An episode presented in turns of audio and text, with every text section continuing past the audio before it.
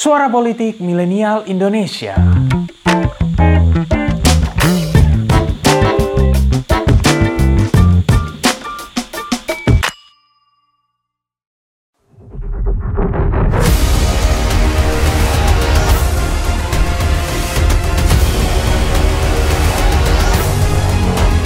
para pahlawan itu datang, ya kan? Kemudian ada orang-orang nari, saya langsung ingat itu. Pakai mic juga boleh, Pak. Waktu lagu Genjer-Genjer. Nah,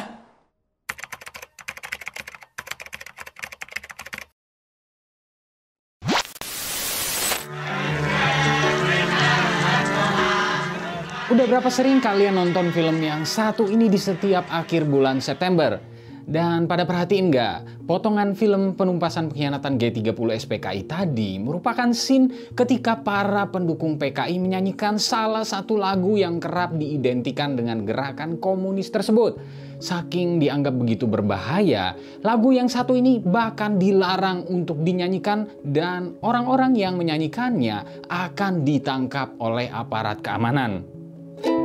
Yes, lagu itu adalah Genjer Genjer.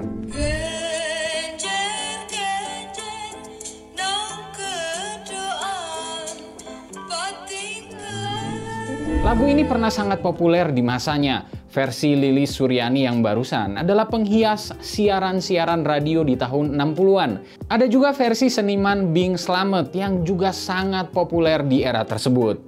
Walaupun Orde Baru telah berakhir dan PKI pun sudah tutup buku, nyatanya citra kelam lagu Genjer-Genjer masih terasa.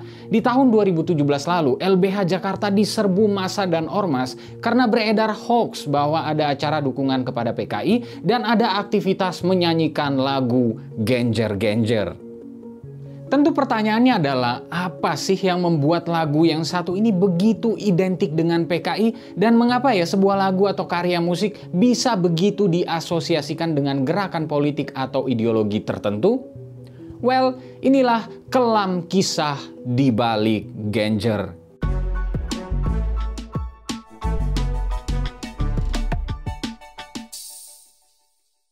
Jika kita bolak-balik catatan sejarahnya, lagu Genjer-Genjer diciptakan oleh seniman Osing asal Banyuwangi bernama Muhammad Arif.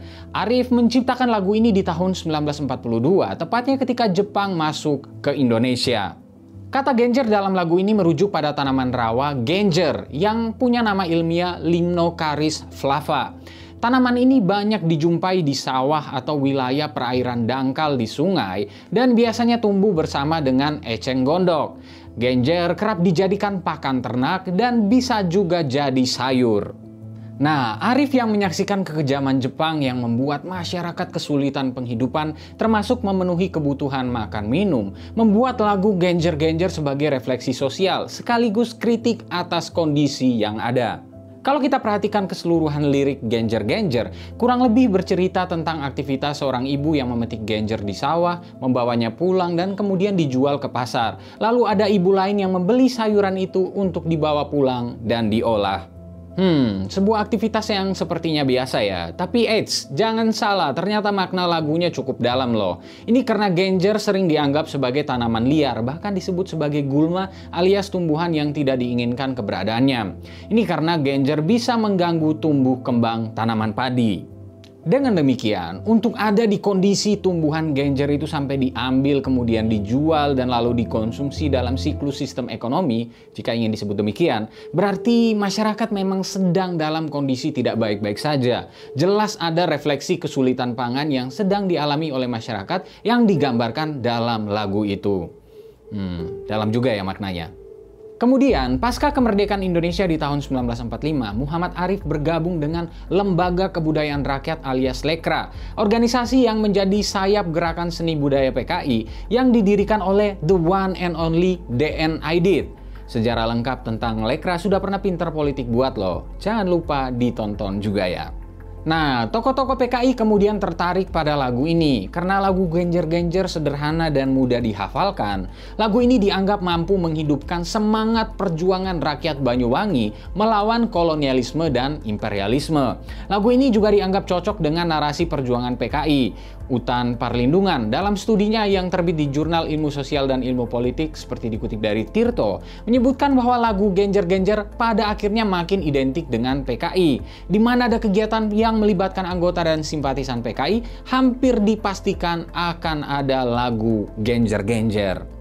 Popularitasnya terus naik seiring munculnya versi Bing Slamet dan Lili Suryani di tahun 1962. Lagu ini masih sering diputar di siaran RRI dan TVRI hingga tahun 1963. Status Muhammad Arif yang menjadi anggota Lekra juga membuat Genjer-Genjer mendapatkan nuansa yang sesuai dengan makna lagunya. Kita tahu Lekra menekankan pada seni yang menjadi refleksi sosial kehidupan masyarakat. Singkat cerita, terjadilah peristiwa 30 September 1965. PKI kemudian ditumpas dan jadi partai terlarang. Lagu Genjer-Genjer kemudian jadi plesetan dan ketika muncul film penumpasan pengkhianatan G30 SPKI, lagu ini juga ditampilkan sebagai senandung pesta penyiksaan ketika para anggota PKI dan Gerwani digambarkan menyiksa para jenderal di lubang buaya. Gambaran buruk itu akhirnya membuat pemerintah Orde Baru melarang lagu ini dinyanyikan atau diperdengarkan karena dianggap identik dengan komunisme. Efeknya masih dirasakan beberapa tahun belakangan loh, termasuk pasca jatuhnya Orde Baru. Di tahun 2009, Solo Radio FM yang memutar lagu Genjer-Genjer didatangi oleh sekelompok orang yang mengaku dari Laskar Hizbullah. Mereka menuntut pihak radio meminta maaf karena memutar lagu Genjer-Genjer. Hal serupa juga terjadi pada LBH Jakarta di tahun 2017 yang dikepung masa karena dituduh menyanyikan lagu Genjer-Genjer. bahwa di dalam kantor LBH tidak ada kegiatan yang sifatnya seperti apa yang mereka duga para pengunjuk rasa ini yaitu kegiatan seminar tentang PKI. Efek lain juga dirasakan oleh keluarga sang pencipta lagu Muhammad Arif. Anak laki-laki Arif yang bernama Sinar Syamsi, seperti dikutip dari Kompas, menyebutkan masih mendapat teror karena status ayahnya sebagai pencipta lagu Genjer-Genjer. Ia juga berulang kali kena PHK sepihak dan kerap ditolak saat melamar kerja karena dicap sebagai keluarga PKI. Pada akhirnya, kisah lekat Genjer-Genjer dengan gerakan komunisme adalah sebuah catatan sejarah. Mungkin sebagai generasi muda Indonesia saat ini, kita perlu melihat catatan relasi lagu dan ideologi ini dengan lebih proporsional. Sebab seperti kata rekan seorganisasi Muhammad Arif di Lekra Pramudia Anantatur, seorang terpelajar harus sudah berbuat adil sejak dalam pikiran, apalagi dalam perbuatan. Dari Genjer-Genjer kita belajar bahwa seni bisa jadi alat yang efektif untuk perjuangan. Genjer-genjer seharusnya merakyat Jangan tidur waktu sidang soal rakyat